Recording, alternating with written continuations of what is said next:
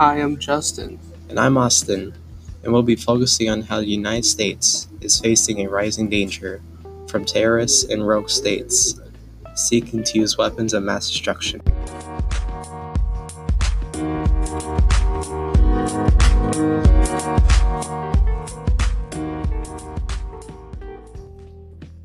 Protecting the American people from terrorist threats is the reason the Department of Homeland Security was created and remains our highest priority.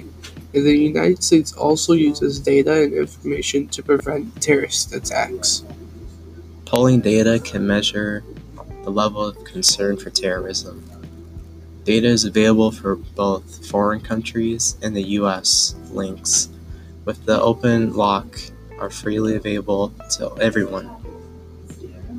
This text explains that polling data can gauge the dangers of terrorism attacks. A large archive of data used by social scientists includes numerous data sets on terrorism and armed conflicts.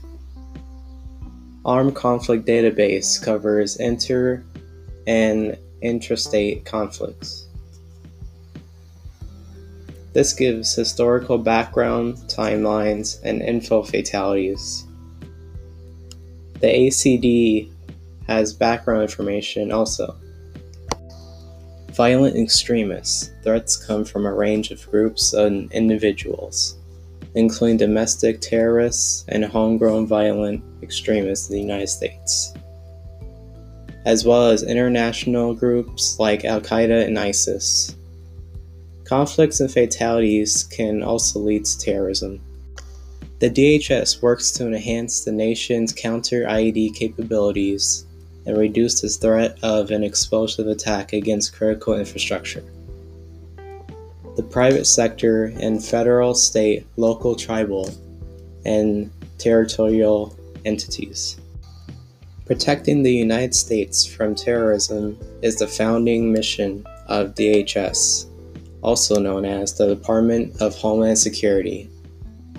The person who founded the DHS was George W. Bush.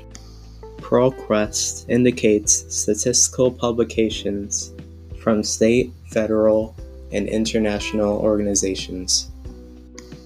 From the Chicago Project on Security and Terrorism, CPOST covers data from 1982.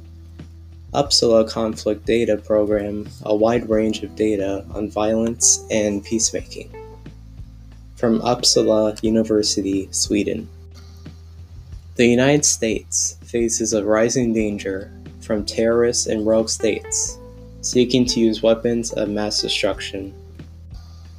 In conclusion, preventing the United States from terrorist attacks is not just by using force, but to also have databases that give information to help prevent terrorist attacks.